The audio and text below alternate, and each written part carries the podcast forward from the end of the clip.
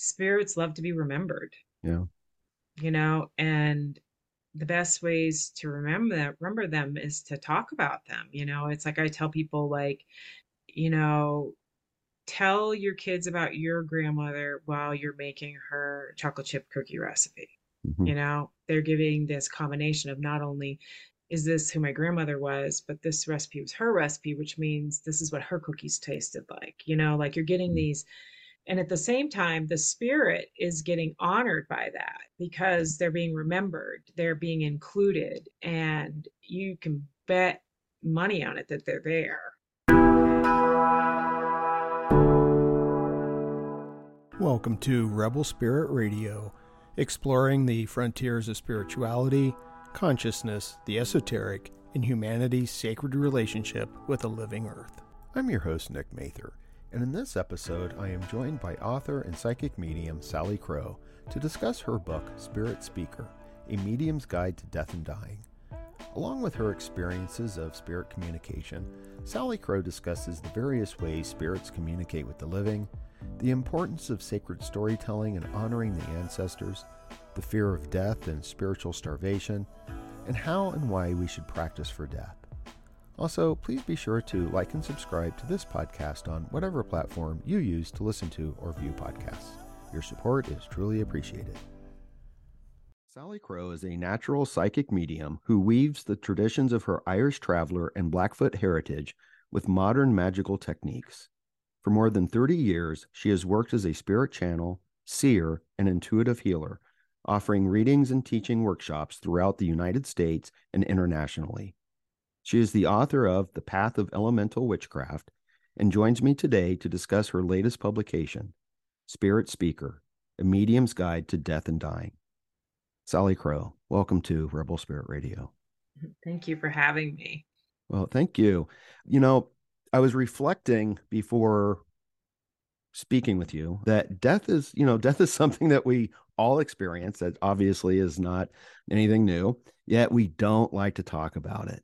Mm-hmm. And uh, I think, though, it's incredibly important to do so.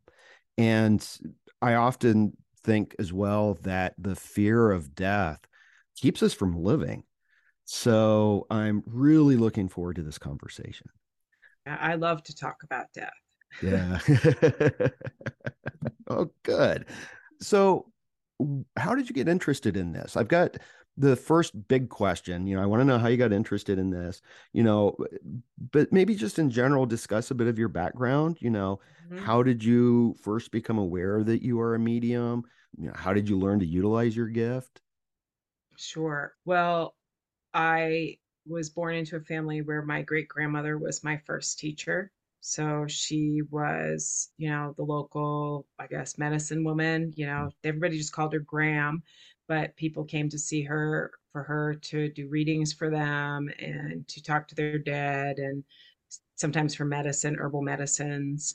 And she when you're psychic you can see what other people are and she was aware she taught both me and one of my sisters and we were taught a little differently. My sister's eh, very connected to the plant world works as an herbalist and my grandmother started teaching through games when I was about three or four years old.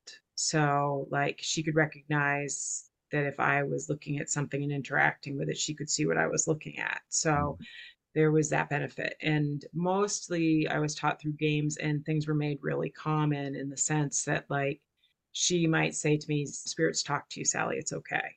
And so it wasn't made a big deal. So it was easier to just think of it as normal so that's where my actual start came. And I started doing divination for the public when I was 18.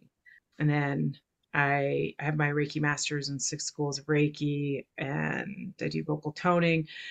I was, you know, I've actively pursued the metaphysical world my entire life. And, you know, it's at one point my husband told me that I had to stop calling it work or I was going to be a workaholic. And so I changed it to call it my life path because I do this work for work, but I also do this kind of thing because I enjoy it, because I'm driven to it. It's my hobby. I go places to do spiritual things. And then when I was 30, I had a major opening to spirit. And my first book, which is actually called Jump Girl The mm. Initiation and Art of a Spirit Speaker, was a memoir.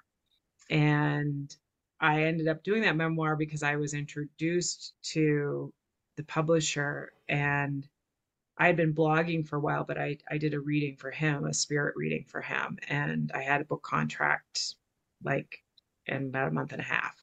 And so I wrote about that my experience of opening where I was actually actively being taught by spirits, by a team of spirits, and that it was something that was my design, was something they constantly reminded me. And I knew that it was true. So even if I was kind of like being tested, because the reason my book was called Jump Girl was because I'm a stand on the cliff and count to three and jump kind of person. Like I'm gonna jump into the deep end and trust that I can find my way back or that I've got a good team. And so I had a major, you know, I was taught a lot of a lot of lessons. It was pretty intense. And I started adding spirit communication to my repertoire about the time I was 30. So I've been doing spirit communication for about 22 years for the public. So I've been okay. doing it for a while. Okay, wonderful. So you mentioned that you were doing divination, and mm-hmm. now you're, I would imagine that you're connecting with spirit for that. Are there other forms of divination? No, no, I actually don't. That's the interesting okay. thing. I, for me, like some people do. Some people divination is that they're connecting to a spirit that's telling mm. them things. Okay. For me, I go looking for information. Okay. Like, so I don't combine my readings together. Like, if somebody okay. has a spirit communication session with me and a, you know, divinatory reading, I'm going to do one and then the other. Okay. Because right. I look at it like I'm looking down two different hallways. Okay. And one of the things that was interesting though is that when I had my major opening to spirit, one of my guides, whose name is Peter, is also psychic. And I realized when I had that opening how often Peter had communicated with me because there'd be times when I was doing a reading when I was younger where something wouldn't make sense to me and I'd be looking at and looking at and all of a sudden I'd be like, "Oh, oh, now I know what that means." And then what I realized afterwards was that that was Peter going, "Look at it like this, Sally. Mm. Look at it like this." And so I was registering or responding to spirit even when I wasn't aware that I was responding to spirit, you know? So I think a lot of people do that. Mm. Like we often people will say things like they, you know, I'm starting to think more like my father. Mm. And really what it is is their father's been talking to them. And it's like, no, your dad is talking to you. Those thoughts aren't yours. That's your dad talking to you. But most of us don't have the ability to to get the clarification because it does take a leap of faith you know like mm. when i first started doing spirit communication for clients it was like i remember i had this dead grandfather who was coming through and he had given plenty of information that proved who he was but he kept showing me a giant rooster and i was like oh my god what am i going to do am i going to tell these people that i'm seeing a giant rooster you know that's so obscure and but i did and they started laughing. It turned out that he had a giant rooster statue in his yard. And so that leap of faith ended up being I always do that now. I'm mm. looking for those pieces that are so obscure.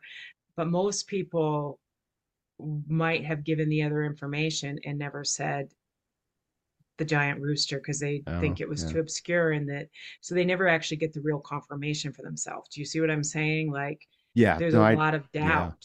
Yeah, yeah. No, I, I know exactly what you're saying.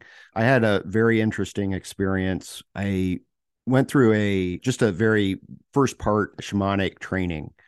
And during that, we were paired up with someone and we were supposed to try to find an answer for a question that they had.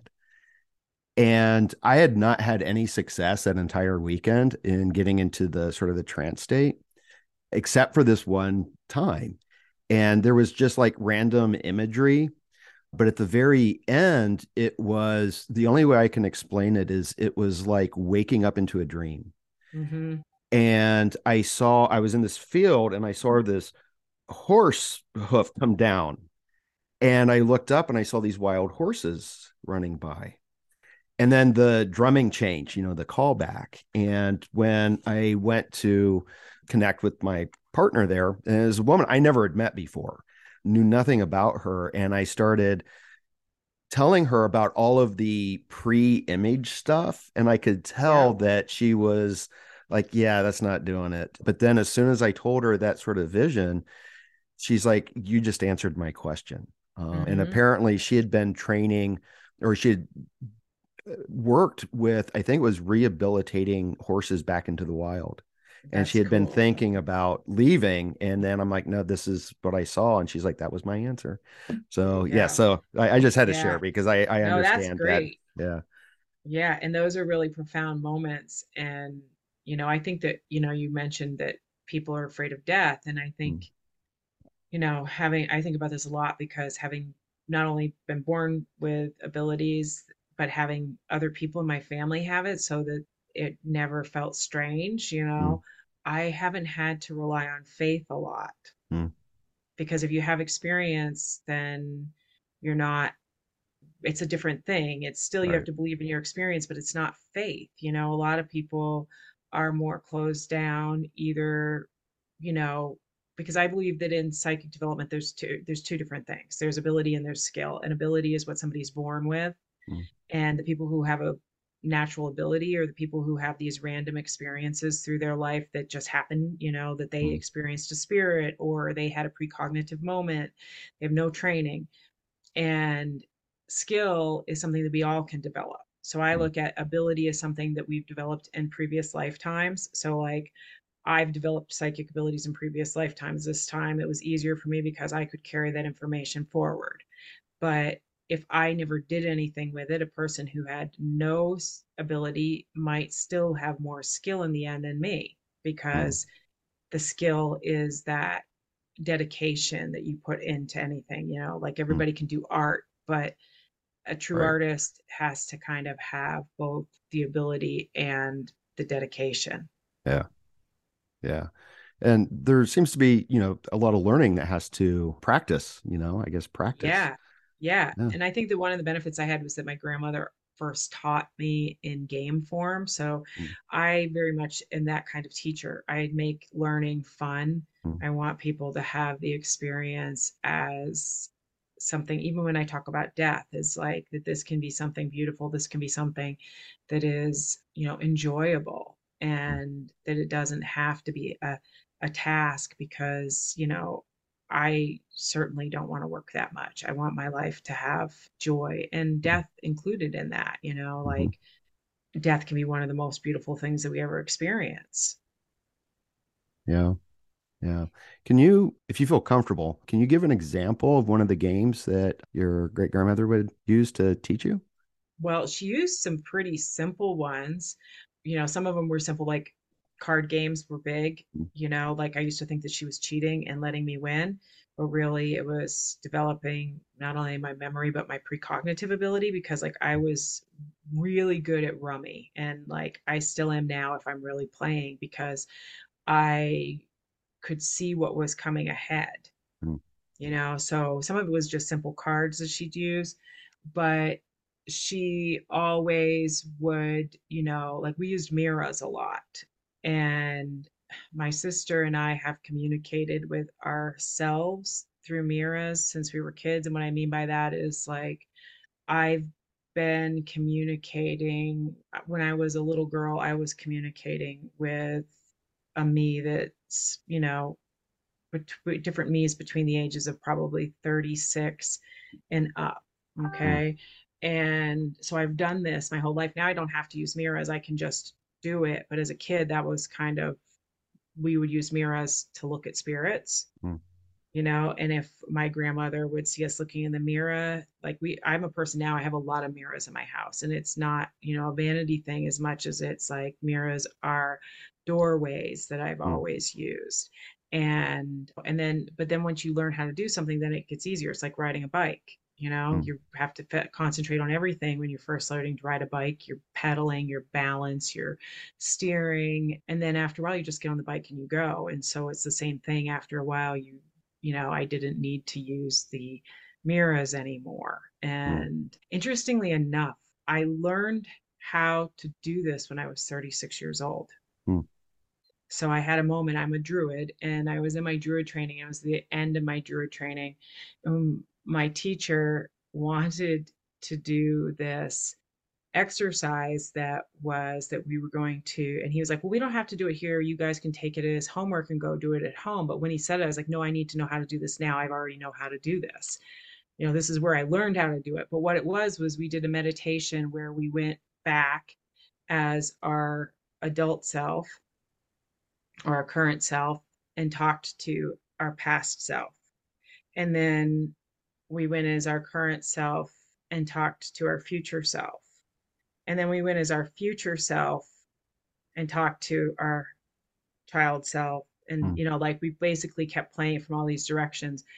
And it was really crazy because I wrote about, again, this in my first book. I wrote about that when I was a kid, I saw myself in the hallway of my parents' house. I was in a Hmm. bunk bed and I didn't know it was me. I knew it was a witch, which was interesting. I knew that it was a witch and I knew that she was looking at me.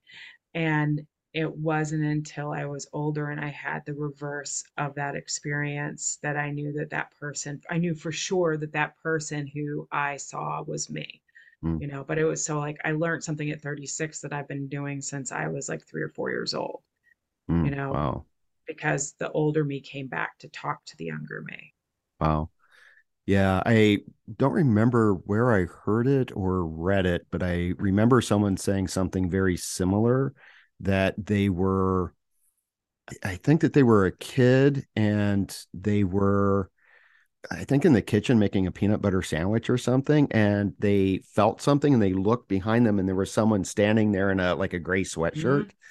And then later, yeah, later when they were teenagers, they had the, the reverse experience where Yeah. uh, they were walking through and then they saw this kid in the in the kitchen yeah Yeah, it was actually I used it a lot when I wrote my my memoir because people were like, "Wow, you must have kept great notes." And I was like, "No, I just like relaxed and went back and slipped back into myself. Like it's almost like being in that case, it's more like being the passenger, you know, Mm. like I was just there, uh, you know, going through that same moment again, but in a different way. I mean, we do it. Some people do it through guided meditation. Mm. Hypnosis is like that you know it's just that this was something that was really developed just out of play and so my grandmother was half irish traveler and half blackfoot so her mother was blackfoot from the reservation and her father had come across from ireland into canada and then they met and ended up in vermont. And so she both of them had gifts. And you know one of the things because i am like i said a druid as well is that i have found that celtic you know shamanism whether it's witchcraft or druidry is very similar to a lot of native american practices. There's different you know rituals but there's very similar honoring that goes on honoring the ancestors honoring the dead um, whether they're your ancestors or just the ancestors of the land, honoring the spirits of nature, and the earth itself, you know, that sentience of all beings. And so that's a big way that we were taught growing up is that, you know, we were taught that if we went into the woods, that we announced ourselves and we made some kind of noise. And for two reasons. One, we were letting the animals know we were coming in case they wanted to get out of the way but also it was an invitation to the fairy folk if they wanted to show themselves to us you Hmm. know so we were taught that like the water of our you know body is sacred so like if you need to give an offering like saliva is a decent offering Hmm. or your hair on your head and you know now as a person who i think of magic very scientifically you know like i like to think of it as the science of magic you know, both of those things carry our DNA. Hmm. So when you're giving those kind of offerings, you know, and you're not doing it like I always tell people, you're not like hawking a loogie or, you know, doing mm. something disgusting. You're just like, this is a bit of my water, this is a bit of my hair. You're literally giving an offering of yourself, you mm. know, and that that separation again goes back to death you know, mm. because like we've lost our way. But one of the benefits I had is that my family didn't lose their way because my father was raised by his grandmother. I mean, they were talking poor people. Like, mm. you know, my family was very poor. My dad went into the military at 17 and went to Vietnam as a way of sending money back. Like I found a letter when I was eight where he sent money back to his grandmother to buy a refrigerator, you know. So, but eh, we were a very matriarch family and my grandmother had a lot of gifts and she also we always talked about our dead so even the people who weren't psychic knew who everybody was. You knew who your great uncles were because you heard stories about them. Mm. usually it was something mischievous you know? It's like there were we were great storytellers. Everybody in my family is great storytellers. We say we're competitive talkers Yeah, wonderful. And isn't story something that you discuss in the book as well? Mm-hmm. I think it's a sacred story. Yep, sacred storytelling is yeah. spirits love to be remembered. Yeah. You know, and the best ways to remember remember them is to talk about them. You know, it's like I tell people like, you know, tell your kids about your grandmother while you're making her chocolate chip cookie recipe Mm-hmm. You know, they're giving this combination of not only is this who my grandmother was, but this recipe was her recipe, which means this is what her cookies tasted like. You know, like you're getting mm-hmm. these. And at the same time, the spirit is getting honored by that because they're being remembered, they're being included, and you can bet money on it that they're there. Mm-hmm. Okay. Because spirits can hear us and see us better than we can hear and see them. And there's no, they're not you know there's no time or space for them. They don't have to take you know like hours to get like you know from vermont to california you know they it's that split second. And when we do acts of honoring that calls them in you know that's mm. a way for them they're being remembered. I've worked in the same area like i built my business word of mouth including how i ended up with a book being published. So everything has just come that way. And but I've worked with whole families and I one of the things that I always do is educate them about how they can have a living relationship with their dead because while they want to have receive messages through me what they really want is to be able to have some kind of communion with their dead themselves mm. and they might not be able to they might still want to go see the medium to get you know clear conversation or you know more factual reminders that they feel they can trust but when we start including our dead in our a living relationship, whether it's through storytelling or whether it's through, you know, an ancestor altar in which we have pictures and memorabilia of our dead, we start calling them into our house regularly and we start looking for them and we start noticing them.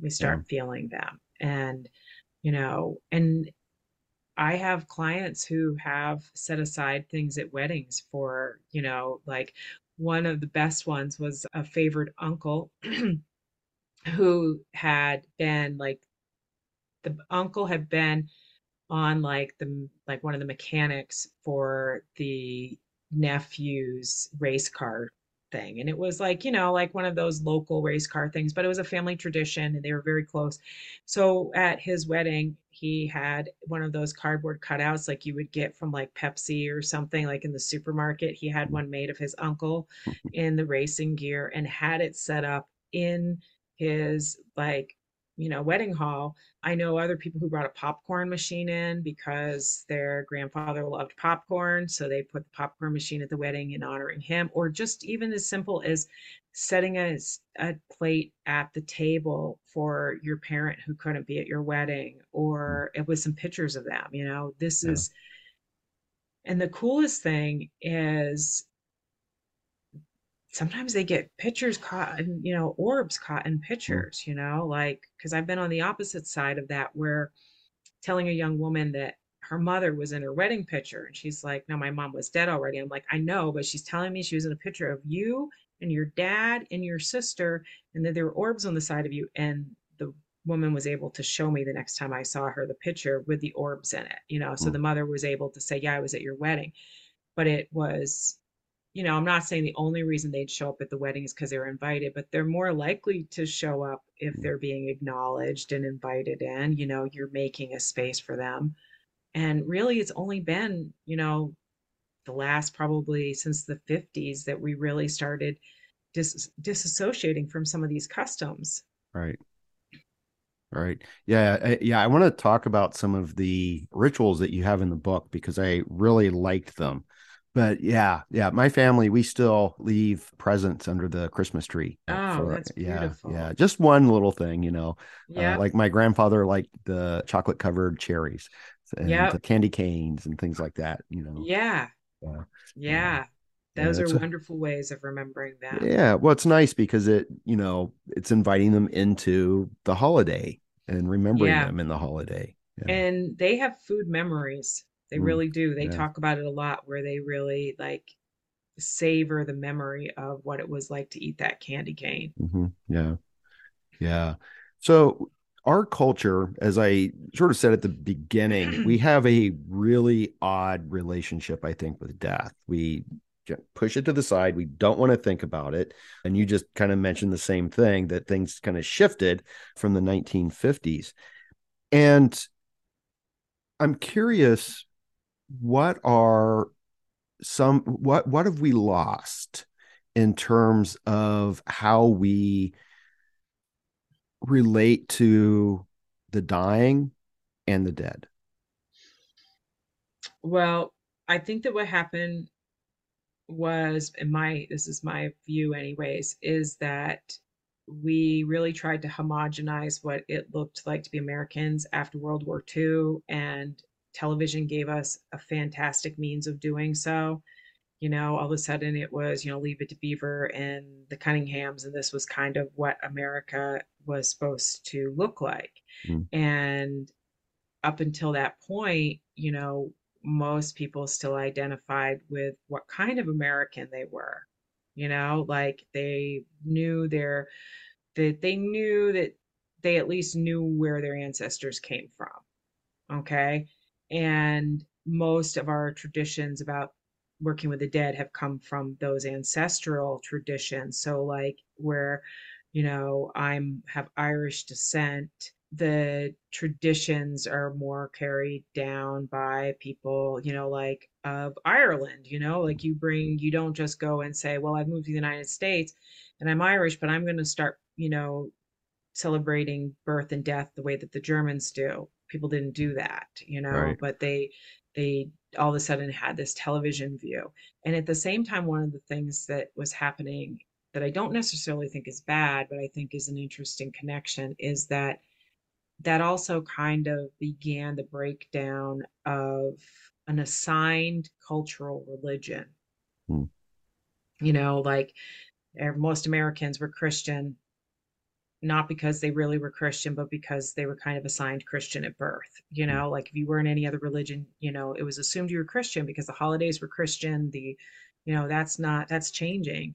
And so we have a lot of spiritual starvation. And spiritual starvation is, of course, going to make people more afraid of death. It's going to make them, you know, it was this big thing because it was also all of a sudden death started taking place in hospitals and you know, wakes were being done at funeral parlors, you know, and, you know, I mean, it wasn't even until Lincoln was president, I think he was the first person to be embalmed, and they did it because mm. they needed to move his body around to show people that he was dead and they had to preserve it. But, you know, up until then, it's like people were really still doing like wakes where they mm. stayed with their dead, you know, and tended to that dead body. I went to Ireland. Well, I was just there, but I was there in 2017, and I, my husband and I were hosted by a family. We ended up in Northern Ireland, and one of the family members had ran a, a pub that had been in the family since the 1500s. So we went down and spent an evening at his pub, and he was also an undertaker And he said that, you know, he was one of the dying breed, but that it used to be the way that it was done was that the undertaker and the bartender were usually the same person. And that, you know, funerals and stuff took place at the pub because mm. that's where people gathered, you know, and it was a celebration of mm. that person. And there were, you know, there's something I've tended to to people's bodies when they've died. And it's very powerful. You know, it gets gives you a real finalization of the separation between life and, you know, spirit and body. And mm-hmm. I've actually was I did was doing CPR on somebody when they died and they were a person who had cancer and you know it wasn't really a surprise that they were dying but they did not have a do not resuscitate. And so I was doing CPR on them. And I can tell you the split second that the person spirit left the body. Mm. You don't have to be psychic to experience that. People have reactions to the spirit leaving the body, mm.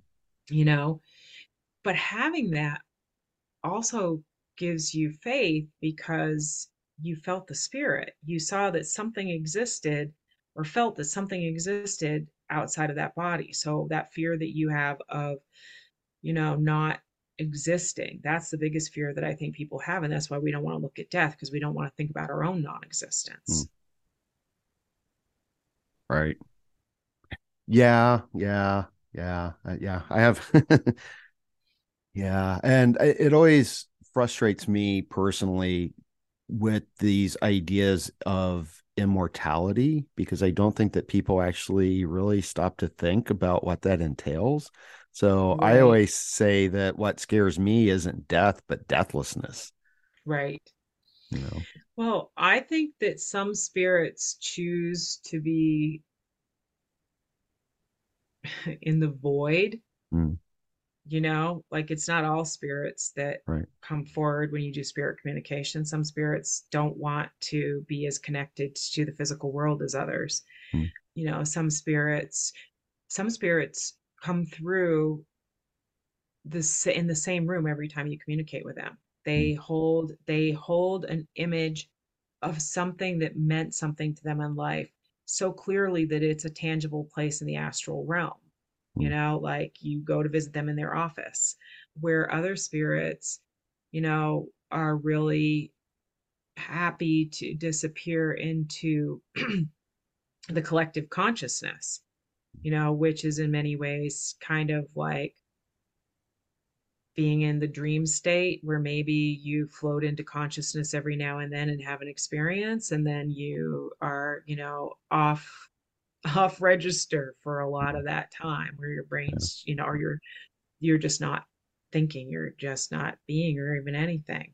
Yeah. so it really depends on you know because i do believe to a certain extent people are like well is it true that people create their own you know, afterlife when they die. And I think to a certain extent, you know, because yeah, do you want to be the, the soul that slips into the slipstream or do you want to be a guardian? Are you going to be a guardian spirit looking out after your living loved ones? Are you going, you know, do you have a bigger evolutionary role that you're playing as a spirit? All of those things come into place. Yeah. Yeah. Well, I wanted to ask you because you wrote in the book when we die, we become all that we ever were. Mm-hmm. And I wanted to ask you, what do you mean by that? It means that we become aware of, of we have the ability to become aware of all of our consciousness. Mm. So I like to think of consciousness in terms of a video game. Hmm, okay. okay. So if you've ever played video games and particularly if you've played a game where you can change your character, you know, you might have four different characters that you're currently playing. Mm. And I used to play online games and I'm a role player. So I remember that I'm so good at it that I had one person I played with who really loved hanging out with one of my characters and would complain to me about one of my other characters and how much they couldn't stand them. I'd be like, I've never played with them before. but the point being is that most of the times, if you think about those characters, those characters aren't aware of each other. Right. in most cases. They would have like no awareness of each other. But the player is the higher consciousness mm. that has, you know, the ability to kind of like learn from all of these things. And I don't know everything that I believe with that. I mean, my it can make your brain hurt when you start thinking right. about like all the different realities. And I certainly didn't get a guide to the afterlife. I just ask a lot right. of questions. Right. You know, I am the medium who is asking the spirits about how things work behind the screen. You know, like I want to know what there is to know, trying to take away some of the fear I want to bring back, like, because it, in you know other cultures religious leaders whether they're shamans or you know priestesses or whatever would help people to understand the afterlife by normalizing it mm. by bringing about like these are the things that people experience and yes you know those very but we've had a lot of dogmatic religions that have really preached fear more than you know, than consciousness expansion. Right. Yeah. Yeah. Yeah. And I think that may be one of the reasons that people fear death so much. Yes. Yeah. Yeah, for sure. And that's why people fear for their dad, And which right. is really kind of like I wrote about suicide and, you know, being res- partially responsible for your own passing. And mm-hmm. I wrote about it because we're living in a time where you know overdose and you know people being it like struggling with mental health is at epidemic proportions and you know i started seeing a huge uptick in families that were coming to me who were suffering because they believed that their loved one's soul was damned mm. or that somehow was being punished. And so it really has been a big part of my goal is to help people like kind of like heal from some of that damage that's been done out of you know uh, something so archaic right you know and the reality of it is is that for somebody to get to that point they're already been in hell. Right. They are emotionally drowning and they when you're emotionally drowning, you can't always think straight. You know, like I talk about emotions on a volume dial. Right. Like zero, zero to ten, like your stereo. And most people go through life at about a three or four. People with anxiety and depression that's really bad, mental illness, it's like an eight or a nine and then just try to imagine being able to think logically if all day every day you were listening to music that loud hmm. You know and then to have that be the emotions it's like so people make poor decisions they make impulsive decisions they make dangerous decisions but it's because they're struggling and when they pass right. those emotions get turned down and they get some reprieve and they get to like see how their life affects other people so it's not like it's that you're let off the hook because you see how your death affected the people you care about. Yeah. Yeah. Now but it's not a punishment. Right. And does the mourning of those who are left behind can that then also affect the mm. spirit? Yeah. Yeah, for sure. People can get really I have been working with a I say that I'm a healer as a medium. I don't mm-hmm. do like haunted houses and right. I work a lot with people long term. And I've been working with a family whose son was a vet and had PTSD and accidentally overdosed. And the family has been absolutely distraught and rightfully so and you know he has been very active like you know of trying like to help particularly his you know his family to get through this you know mm. because the thing is is like you know especially in the case of something like PTSD or traumatic brain injury you know when we die we don't like if you lost a leg in life you don't have to be a spirit that has one leg you might present yourself that way because people would recognize you but you're not now a one legged person. And it's the same thing with mental illness. If you have traumatic brain injury, your brain isn't, or dementia, you don't stay in that mental state as a spirit. So you know, he has clarity that he didn't have when he was in that place. And Mm. now he, with that clarity, he has to see like the remains of what's happened to his family. And so, yes, he's actively trying to heal them. And they, when they start healing themselves, it helps the spirit because that spirit is kind of stuck because they're so concerned for their family. So, you know, there is an importance in our own healing. Yeah, yeah, and that's what I was really uh, wanting to get at in the question is whether or not spirits can stay stuck because the family member is stuck in, in their Yeah. grieving. Yeah, they definitely can. And it's, you know, because they can hear and see us far easier than we can hear and see them. You Right. know, it's so they're watching their family struggle. And, you know, that's why I said it's like, it's not that they're being punished, but in its own way, it is still really hard. Even though your emotions are turned down, you're seeing that, you know, this destruction in your family was, you know, connected to your passing. And Right. that isn't even just for people who are responsible for their own passing, but in general, when we, you know, the loss of a child, for example, is devastating. Mhm. Like it is the worst death that people will ever experience. And as a medium, I say that in working with, you know, I, I work with people all the time. And to lose a child is more painful than any other death because we just don't expect that to happen. And, you know, people who've lost children might go most of their life without even finding some healing. But once they start that, then, you know, even in the best best of cases, it's just an adaptation. Hmm. You know, so like that child is with them, that child is wanting them to heal, but that is that's that kind of like long stuck. Yeah. Yeah, one of a really good friend of mine, she and her husband, they lost their son. He was a little bit older. He was, I think, 21 or so. Um, Yeah, but I know how, matter. yeah, I know how devastating that was. But they insist, and I believe them, that he sends them signs. Oh, I bet he does. Yeah. Because, you know, he's, I think that first of all, I think we're going through a psychic evolution. Hmm. You know, more and more people are having psychic experiences. Some of it is just because it's been acceptable for a while, you know, like, I mean, my grandmother did all the things she did through the guise of selling worms and people liking her cooking. You Hmm. know, I can be on your podcast and, you know, have an office in the downtown of my community.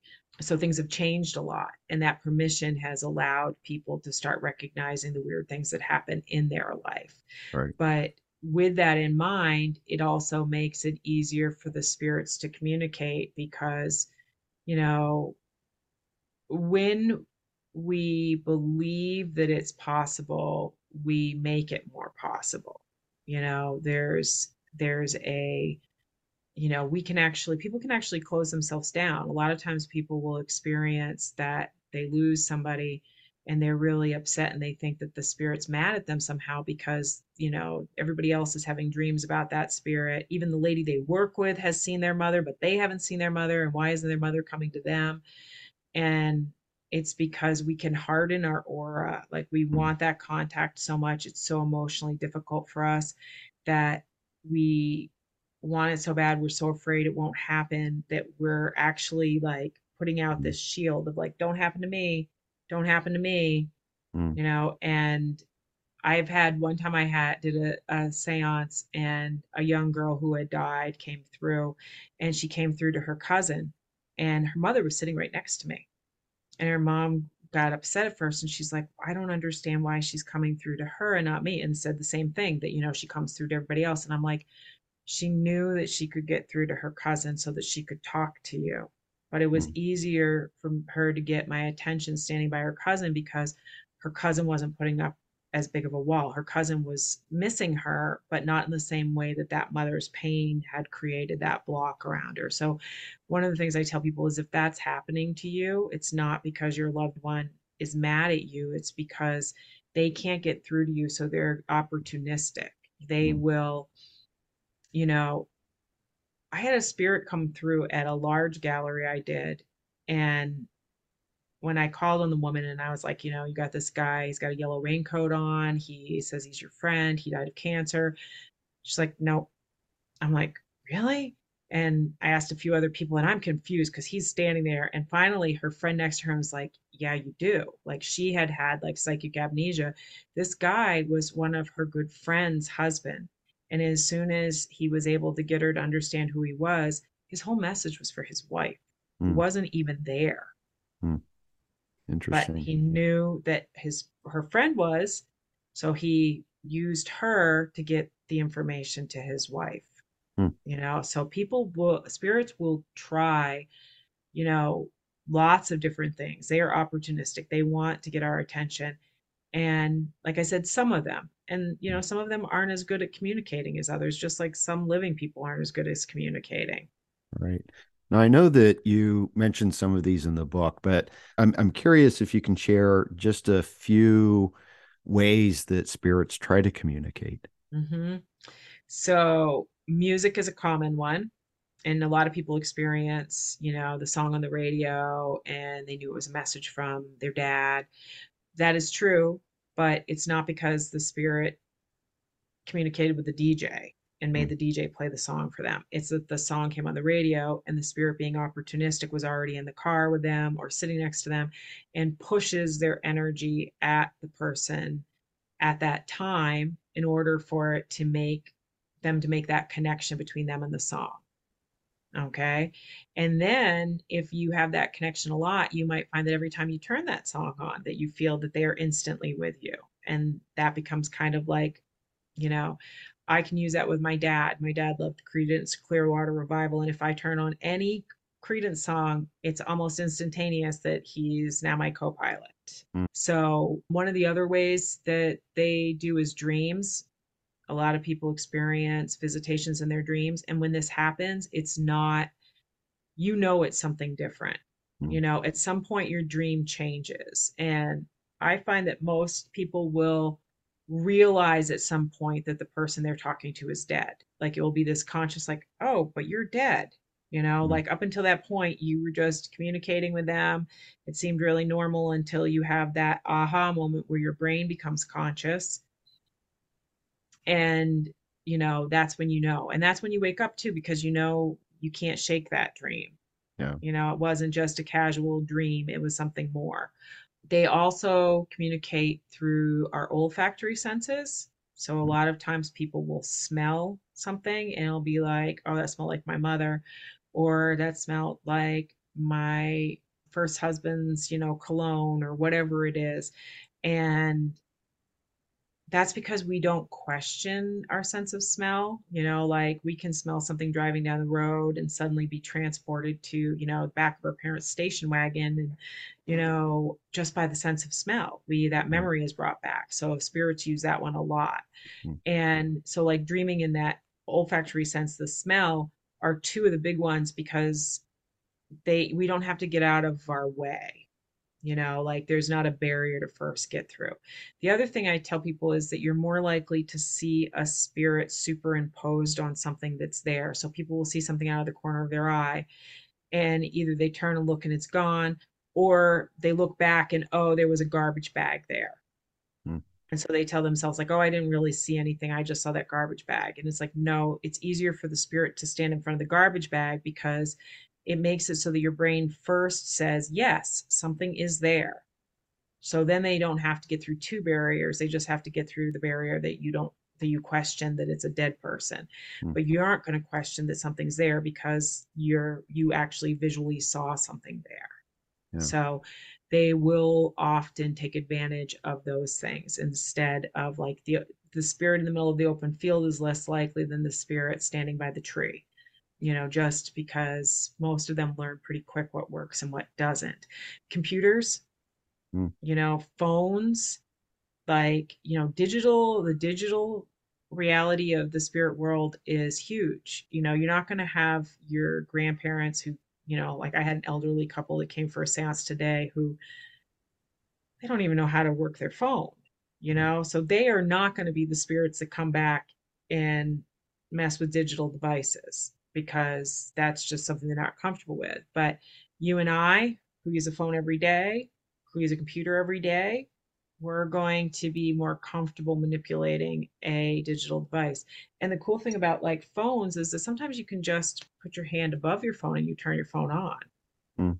You know, have you ever had that happen before? Like just you run your hand across the top of it. It's not always, but your energy might just be there and all of a sudden the phone acts like you touched it. Mm. And, you know, so that makes it easier because it takes a lot of energy to physically Right. do things, Right. you know, for a spirit. Right, right. Yeah, my friend who lost her son, both she and her husband occasionally say that they get messages on social media Yep. uh, from their son. Things will show up that normally Yep. would not appear in their like news feeds or anything. Right. And My dad does that. My dad like will show up like a memory with a picture of him will pop up in the news feed and it's when everybody's been talking about him and then all of a sudden he's like there he is you know and one of the coolest things that ever happened though I had a woman ask me at the end of a seance once how the dead could get me to talk to their living. And I said that they had to get their living to contact me because it goes against my ethics to contact somebody about a spirit without knowing how they would even feel about that. So a little while later, I had another seance, and at the end, the woman wanted to tell me how she found out about me. And she had gotten a message on her answering machine on her phone that wasn't intended from her. It was like a wrong number, and it was a woman talking to her friend about how she had been to see me Hmm. and her experience with me. And then it gets weirder because a couple days later, she got another message on her phone, and it was for the woman that it had been intended for. So the woman had gotten the message. It had also just dropped in this other lady's Hmm. phone. And then the other message did. And both people had been to see me. wow. So, you know, I was like, boy, the spirits were listening. When I said, you got to Yeah. convince them to do it, they use digital device. I've also had a woman who her phone rang through one day and it, it was her son-in-law on the other end of the phone talking to his girlfriend. Her phone rang and she ended up hearing her son-in-law who was cheating on her daughter talking to his girlfriend on the phone.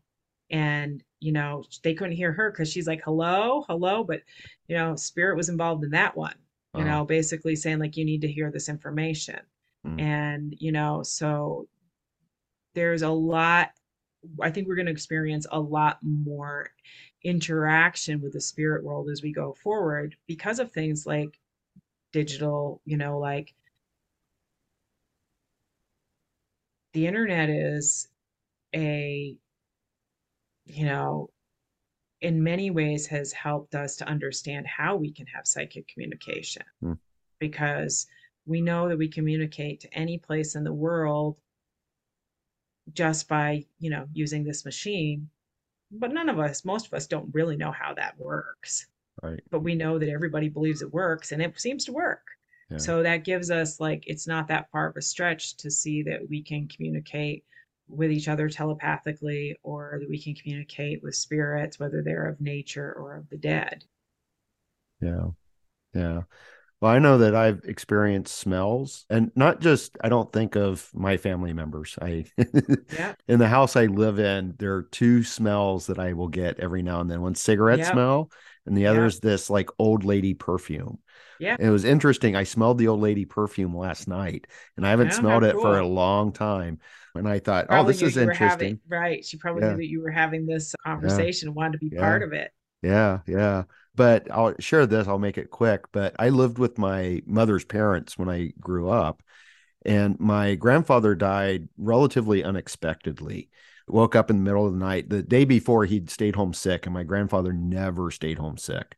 And in the middle of the night, he knew something was wrong, so they had to call the ambulance, and he had a abdominal aneurysm Mm. and they had to fly him out of town to a larger town for the operation. And it was middle of winter in Ohio, and I was left home alone. I was a teenager, and he didn't want me to drive. It's the last thing my grandfather ever said to me. He's like, "Nope, it's too dangerous for you to drive."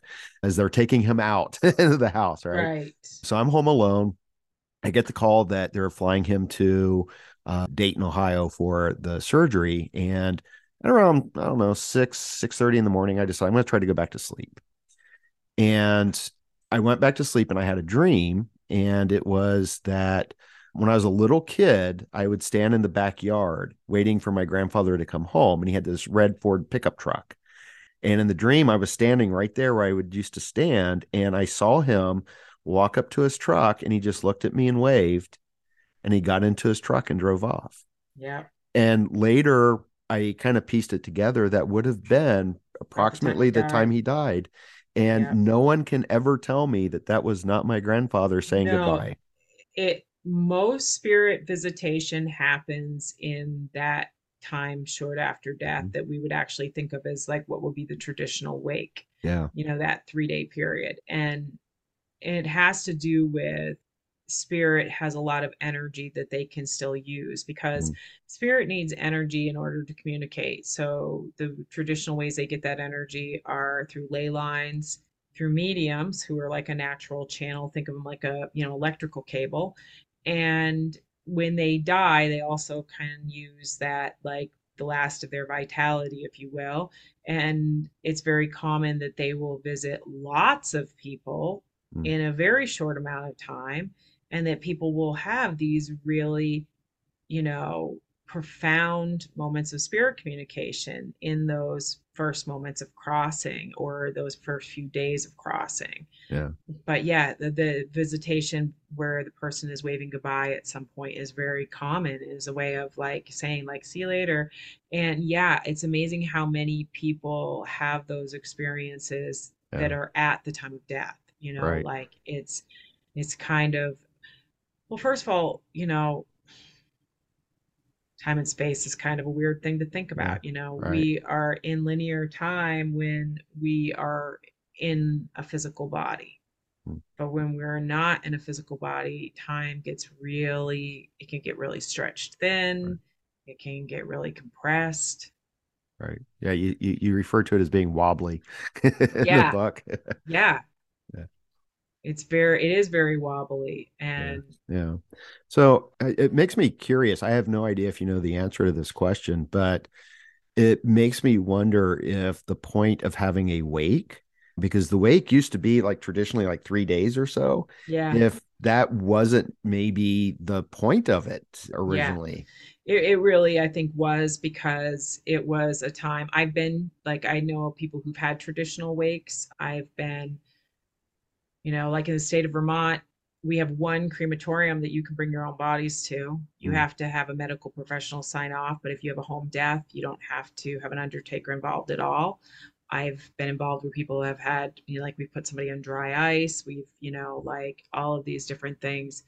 And it was a time where people could, they still saw that the spirit of their dead was amongst them. And you traditionally somebody would keep watch the entire three days and you were keeping watch over the body you know like basically seeing it as kind of like a protective thing as that spirit maybe was doing its you know roundabouts and you know visitations. People experience spirit communicate or spirit experiences a lot more during the time leading up to death too. Mm. So, you know, a lot of times when people have a long death, they will start talking about their loved ones being there with them because they really are. Right. They're able to see their spirits. Right. And often people who work like as death doulas or in hospice or people who are caring for their, you know, loved ones at the end of life will have more experiences with spirit during that time because again just like you know a dead a person who's dead is using that last of their vitality when a person is dying they are slipping more into the spirit world and so it's like almost like they're becoming that that gateway you know mm. that allows you know the veil to be thin around them because mm. they're getting ready to depart mm.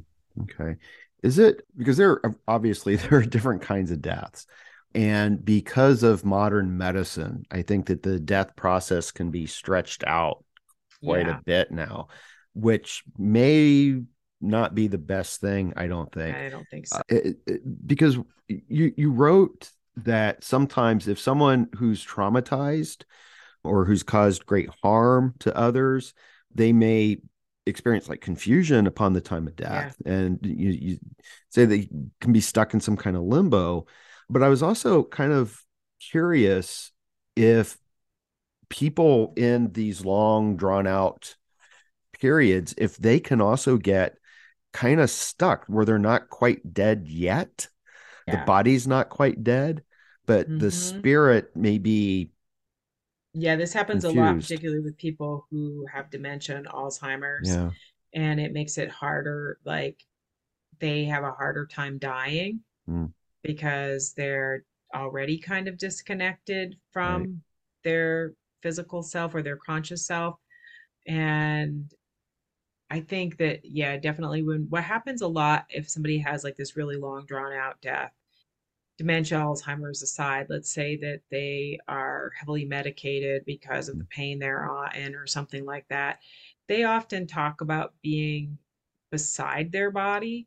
Mm. So when they're they're in the same room most of the time as their body, but they're not necessarily in the body. They're mm. able to observe a little bit more. And they talk about this a lot. And some people, I think, they also some people jump ship so some there's some people who like get in an accident and they were outside of their body before they actually died you know mm. like they maybe they jumped out of their body as soon as impact happened like i don't have to stay in my suffering body that's dying they watch themselves you know that waiting for the ambulance. They watch themselves being taken to the hospital. They watch their family. They're in the room. So they still have a heartbeat. They're still technically alive, but they're, you know, lightly tethered to their body is the extent right. of what it is. And this right. is actually, you know, a lot of times people who are like stuck though, it's different. They they might they're experiencing a lot of confusion. You know, sometimes it's like a loop kind of setting. I was just talking to a woman about that today because her mom has had dementia for 11 years oh. and really hard. And talking about some of the techniques I have in the book for helping people to, you know, to disconnect. But the problem with things like dementia and Alzheimer's is that we forget how bad it was the day before. Right. So we are often stuck in that that loop and one of the things I suggested, and I didn't write about this in the book, but is that to telepathically communicate, mm. like purposely imagine that you're sending your thought into their mind and that you're sending your thought to their higher self and start your communication there. You know, even if you're just taking care of that person every day, you're just saying, like, your body is broken. Mm. You need to move on. And, you know, somebody is waiting for you you know, like helping them. There's a lot of different ways you can do it, but you know, we don't all die easy.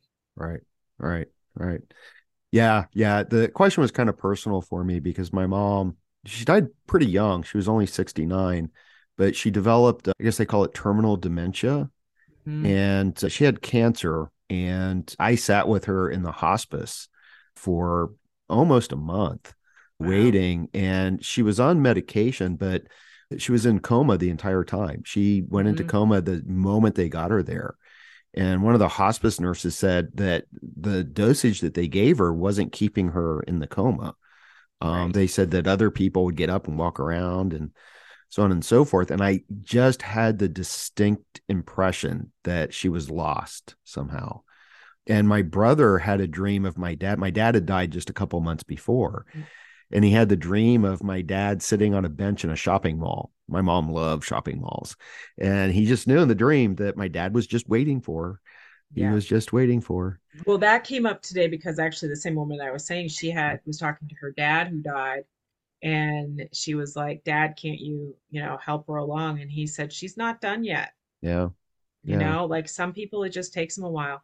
You know, and sometimes usually it's not that long, but somebody yeah. will come and get them. But they have to be, you know, your dad might have been showing up to get your mom and you know it's like if she's shopping i'm not done shopping yet go back to the bench you know like you can yeah. wait a little bit longer i'm still right. processing right. you know right. and it's hard on families when there's you know i would tell people like both deaths have something that they give and something that they take a short death is not a lot of time to say your goodbyes. Right. But it's abrupt and you can start the healing process. Yeah.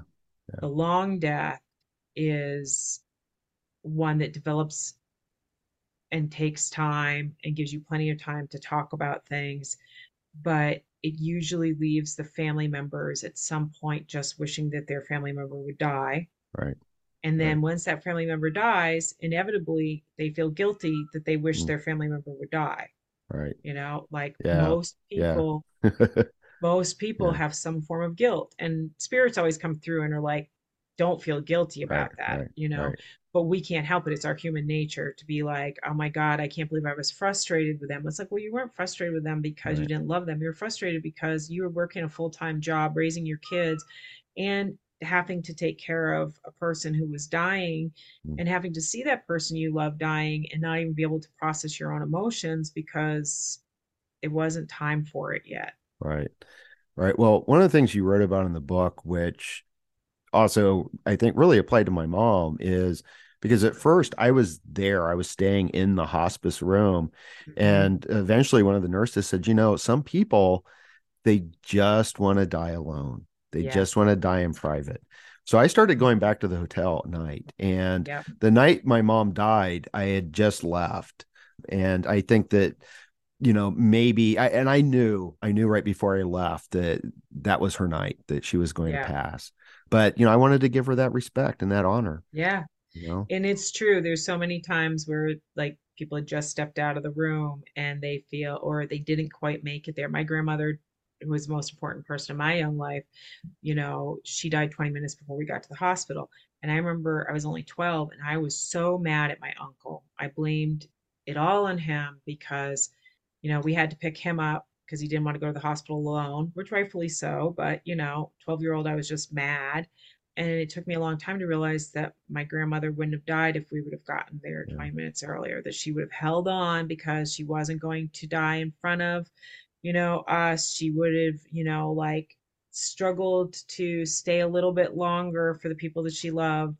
And, you know, but it's such a, a feeling of like, you feel like you deserted the person sometimes, yeah. you know. Yeah. So people have a lot of again mixed feelings about it. And right.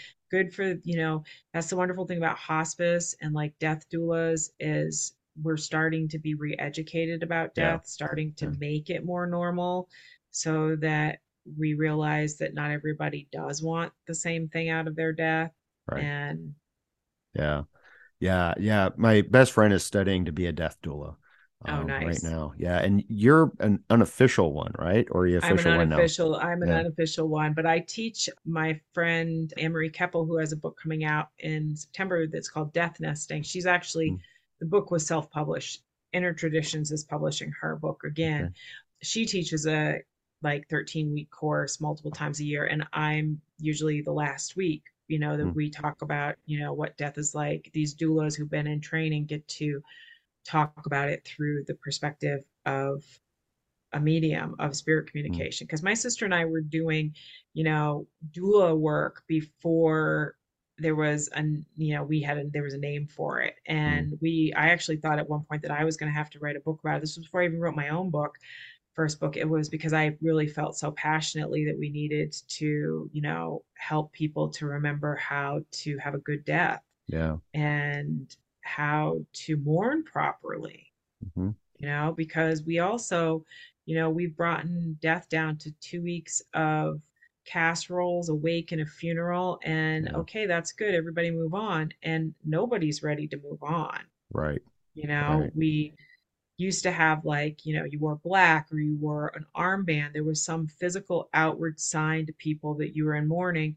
And that also meant that there was something that could be taken off or changed when that time was over for you. Because that's mm-hmm. the other thing is like, people don't know how to approach each other about death. So right. if you've had a tragic death, I have no idea how long you need to mourn for. Right. I don't know when it's okay for me to talk to you again. I don't know if you want me to talk to you about your loss or not, you know, because we don't have any rules of engagement around death anymore. Yeah. Yeah, it's all private and it's all, you know, separate in so many ways. And, you know, we've gone from the three day wake to three hour visitation, right? Yeah. yeah, three hour visitation in a place that nobody's comfortable in. Right. You know, Right. nobody is comfortable in, you know, and I'm not, I think that the job that people who are undertakers do is an amazing th- thing that they do.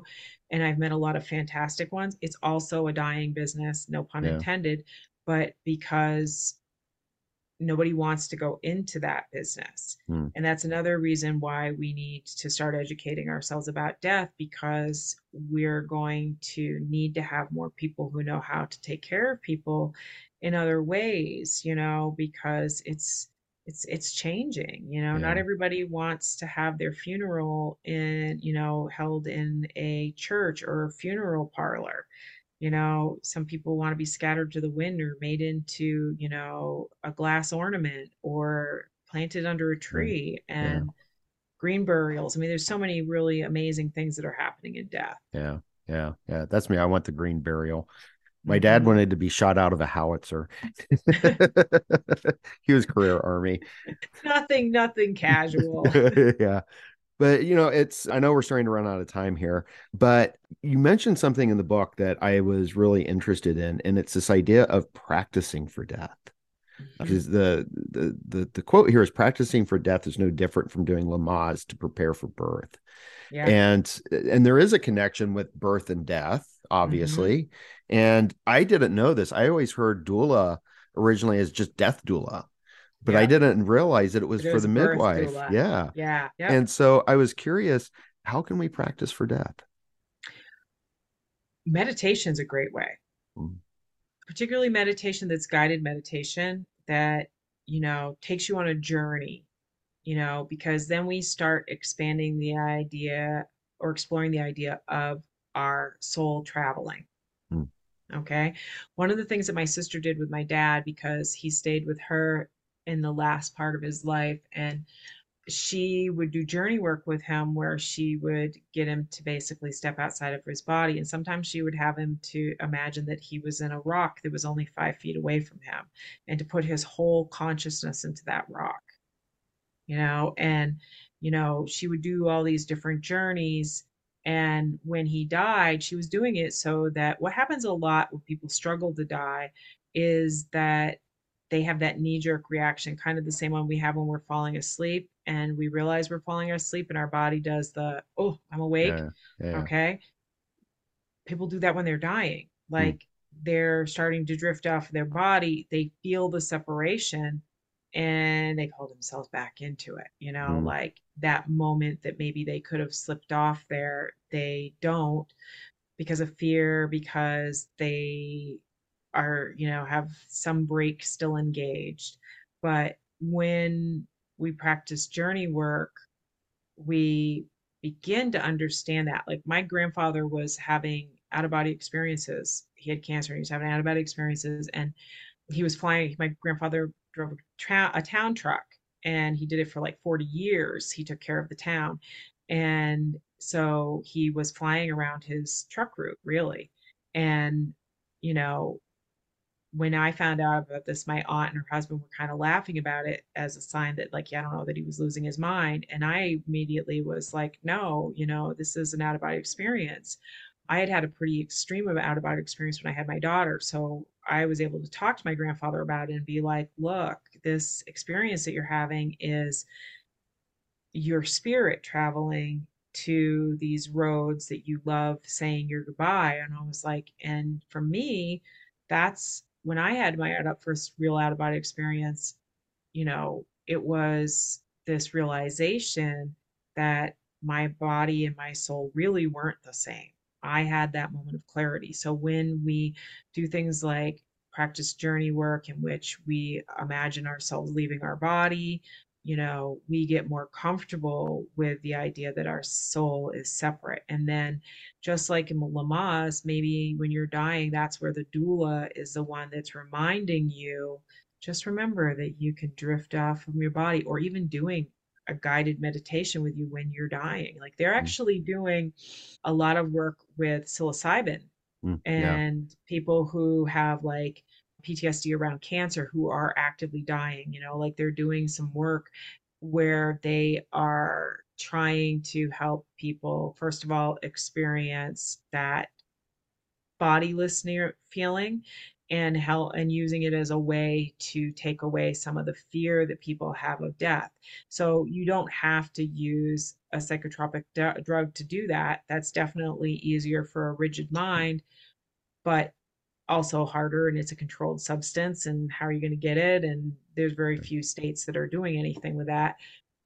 But journey work is safe and easy and you can even start doing journey work by youtube videos you right. know just find a voice that you enjoy listening to and you know practice and mm. practice and at first people you know some people are immediately will have an experience some people will just feel relaxed some people might see colors but you know i've done this enough with people that you know after a while even if they were the person who was only just you know feeling relaxed at some point they're going to experience something it's going to mm. happen it just might take them a little while because they're a little more stuck you know mm. that's why you just keep doing it and keep doing it and don't judge yourself and just go and even if it's just relaxing and you know that's one of the ways that we can and we can like we can actually think about the leaving of our body that's probably the most important thing that we can do yeah, it makes me think that, you know, we have Lamaze classes. There ought to be dying classes. Well, I think that, you know, there's definitely because I am, you know, involved in death in many ways and I get to like I've taken part in a lot of different experiences of death. I think that we're moving in that direction. Mm-hmm. Um you know, because we are we are needing to educate ourselves. The other problem that we're having is like we're on the verge of just an epidemic of people dying mm. because mm. you know there are so many more older people than there are younger people we don't have enough nursing homes we don't have enough nursing staff we have to have some kind of education on home death care because it's going to be needed you mm. know like this isn't something that's like even 20 years away. This is god 10 years away if we're lucky. This is probably already happening. You know we see this that our systems are unable to keep up. And there's something beautiful about doing it yourself. And i have been involved personally in multiple deaths being there when somebody was actively dying taking care of bodies, helping families with that process of crossing over. I don't offer it as a service. It's just something that every now and then it's like, I know that I have to go do this one. But I do really share as much information as I can, you know, with people who want to bring that in, you know, like who want to, when we touch our dead and care for our dead, we also begin our healing process because we are giving our last honor to that person that we love. And I think that the people who work in the funeral industry are putting as much care and kindness into the work they're doing. But there's a difference between a nurse tending you and your loved one tending you. You mm-hmm. know, there's that feeling of true relationship that's there. And when my grandmother died when I was a kid, I remember my mom made me kiss her, you know, in the casket. And she did because she said that I needed to feel her to really know that she wasn't in her body. Like I had to feel that the body felt different, that the body felt empty, that that's not, you know, your grandmother in that casket that's going to be buried in the ground. That's just a body that held your grandmother. Right. Yeah. I liked in your book your description of anointing your father's body. Yeah. And it was so powerful, I think. And I was just thinking that with my grandfather, for example, I remember that I was asked to be one of the pallbearers and I didn't want to do it.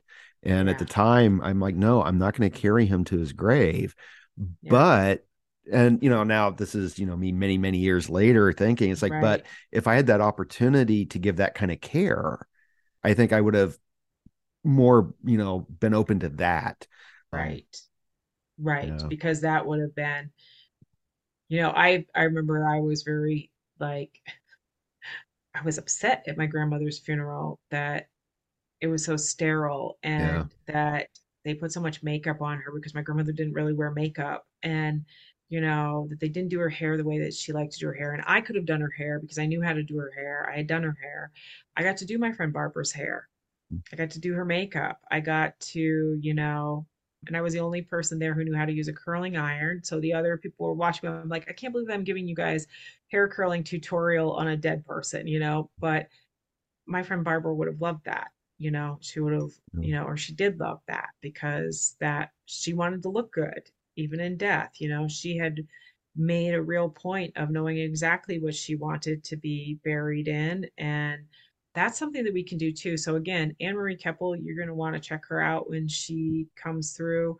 She does a lot of like that helping people to say like how do you prepare for your death? You know like how do you you know what kind of music do you want at your funeral? What kind like we prepare so much for our weddings my friend Breja, who I wrote about her name is Barbara that's who I was talking about but she's she prefers Breja and she never got married and she was like 50 something years old and so she used to call it she said instead of a big fat Greek wedding it was her big fat druid funeral. And she planned it in detail and it was a mm. beautiful thing. Yeah yeah you know i'm i'm gen x at heart so i've been planning my funeral mixtape for many many years there you go there you go my sister said that told me she had like 24 hours of music for her funeral i'm like okay so i just yeah. gotta put it in but yes yeah. yeah yeah yeah mine won't be 24 hours but you know it'll be a good mixtape there. So I have one final question before I get to the what's coming up next. And I, I don't know if you can answer this question, but I feel kind of compelled to a- ask it. With all the experience you have and the communications that you've had, is there a common message that those who have crossed over may have for the rest of us? I would say that we're not alone. Mm.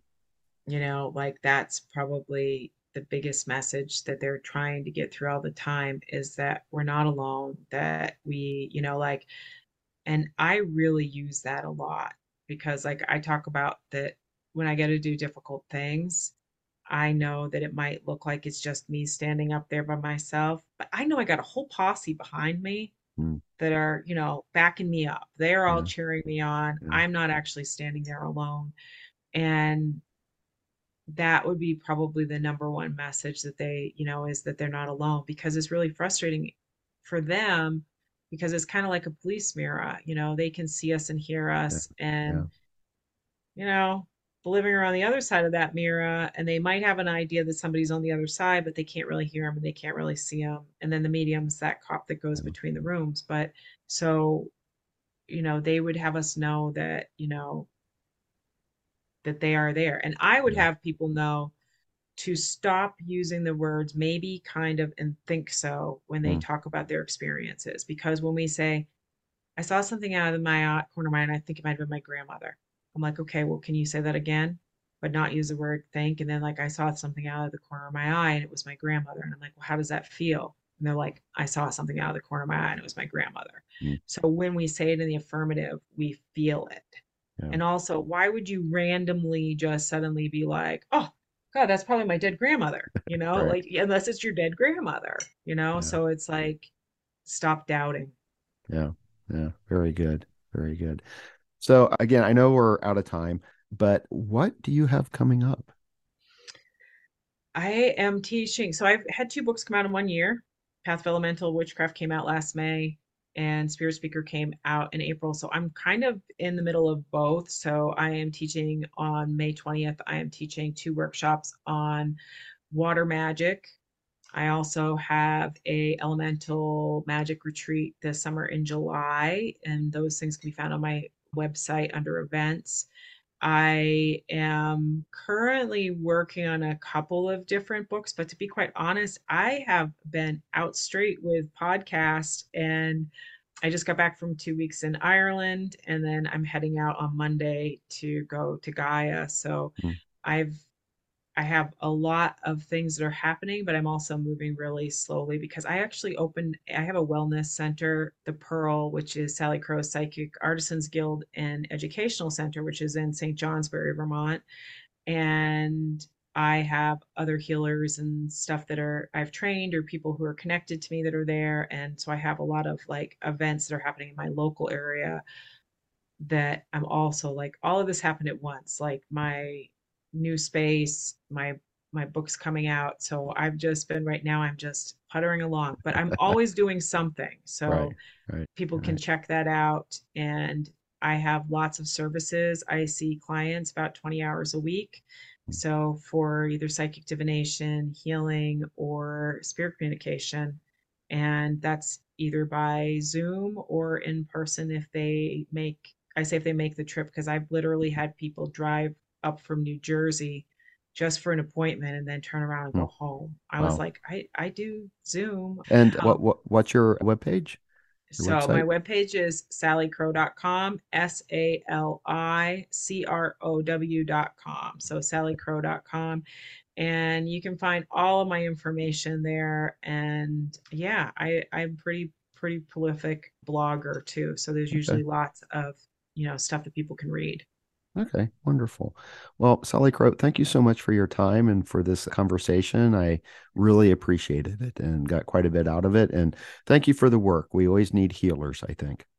Thank you. Thank you for having me. This has been an enjoyable podcast for sure. Okay, well, wonderful. Thank you. And that's a wrap on episode 89 of Rebel Spirit Radio. Thank you so much for listening or watching if you are part of my YouTube audience or view this on Spotify.